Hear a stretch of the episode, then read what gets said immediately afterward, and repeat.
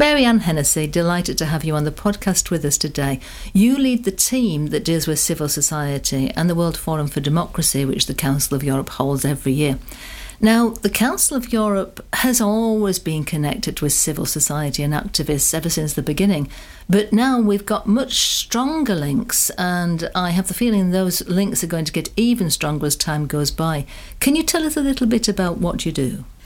Sure, thank you, Cathie. When it comes to civil society, I think it's clear that the Council of Europe, with its specific mandate for democracy, human rights, and the rule of law, has always been dealing with issues that are directly related to the quality of life of citizens and of people who live in our member states.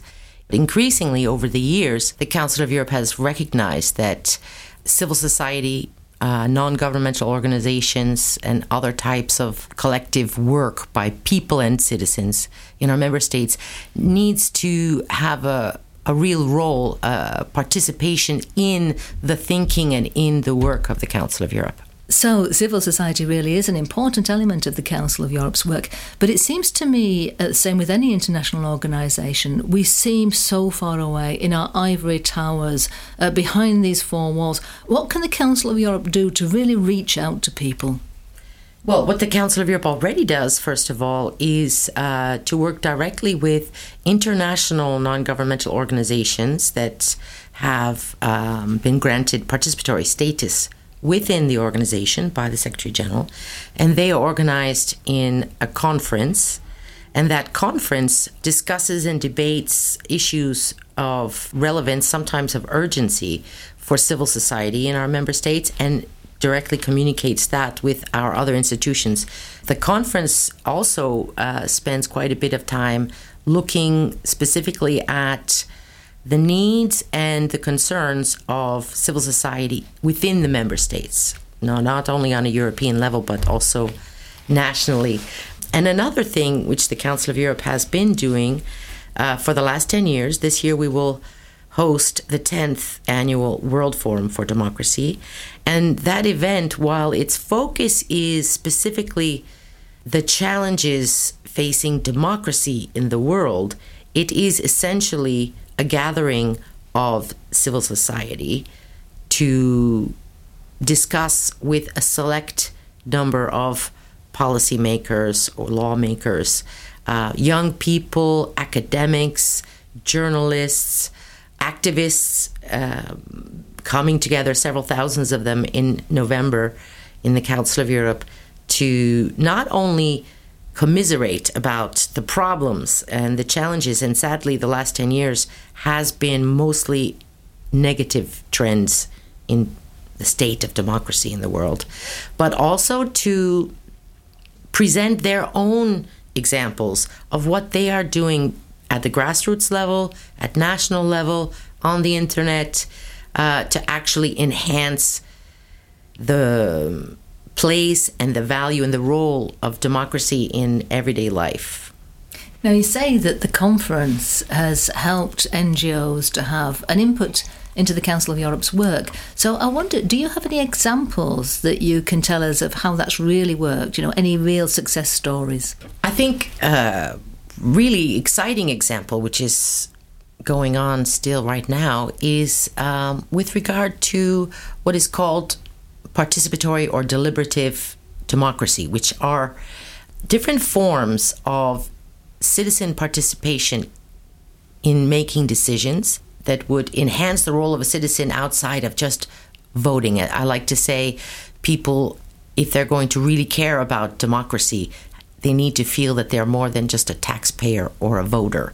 Um, the, the, the need and the demand for participation in the processes is been growing uh, over the same number of years that the participation in elections has been declining actually ironically. But um, the conference of INGOs for the last 10 years has been promoting this idea.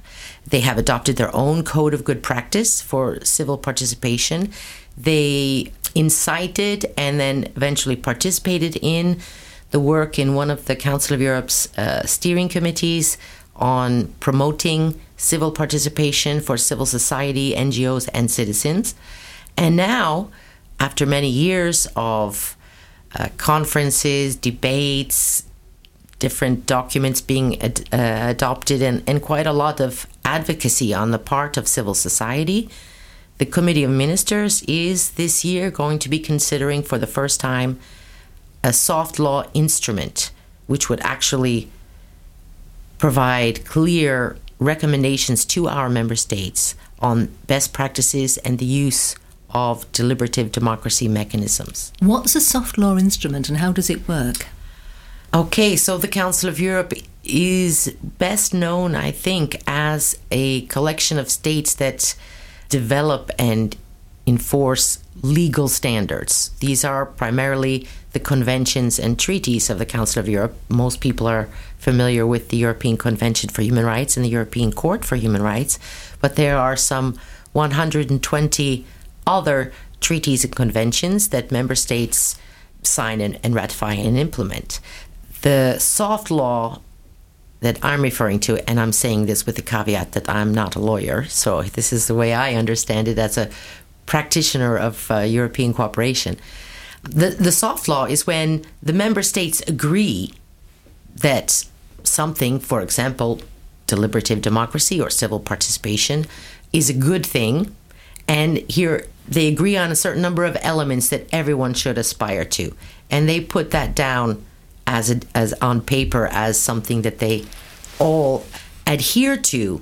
Now they do not take a legally binding obligation with regard to that. That's why we call it soft law, but it's nevertheless uh, becomes a European standard, and it's something that the states have indicated and um, they have said that they would try to live up to. So, from the point of view of activists civil society and uh, democracy advocates, that kind of document uh, is still very useful when they talk to policymakers, they talk to lawmakers, and um, they've informed the public that we can press for these things because it's a soft law standard from the Council of Europe. Mm-hmm. Very interesting. And so it's certainly true that the Council of Europe is seeing the strength of civil society in these different ways. I'm wondering if you personally, in the work you've done, have seen different trends in the kind of activists, the kind of themes that uh, that activists are taking up, that civil society is taking up. Are there themes that are stronger now than a few years ago? Are there new areas that are being explored? Absolutely. Obviously, the areas in which civil society is quite active and I could even say sometimes agitated with with good reason, tend to be a little bit ahead of the curve of what governments are interested in working on. I think for obvious reasons, civil society activists are usually at the forefront of trying to bring attention to problems and solve problems. So over the years, we would have seen civil society movements um, trying to combat racism other forms of discrimination, sexism, etc., and those are still there.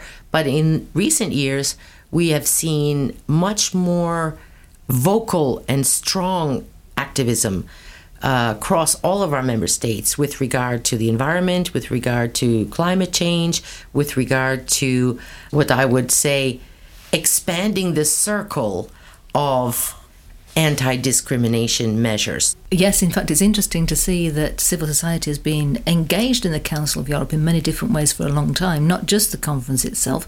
They can, of course, um, get involved in the Court of Human Rights, either as somebody bringing a case or as people who comment on a case. And with the social charter as well, the Council of Europe's social charter, there's the chance for them to get involved in its work too.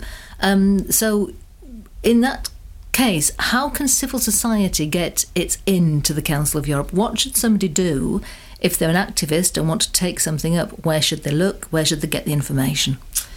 Well, the first thing they should do is to look to the Council of Europe's website and the new civil society portal, which has been uh, published just recently. People can get involved in the Council of Europe's work either through the experience and expertise they have in cooperation programs.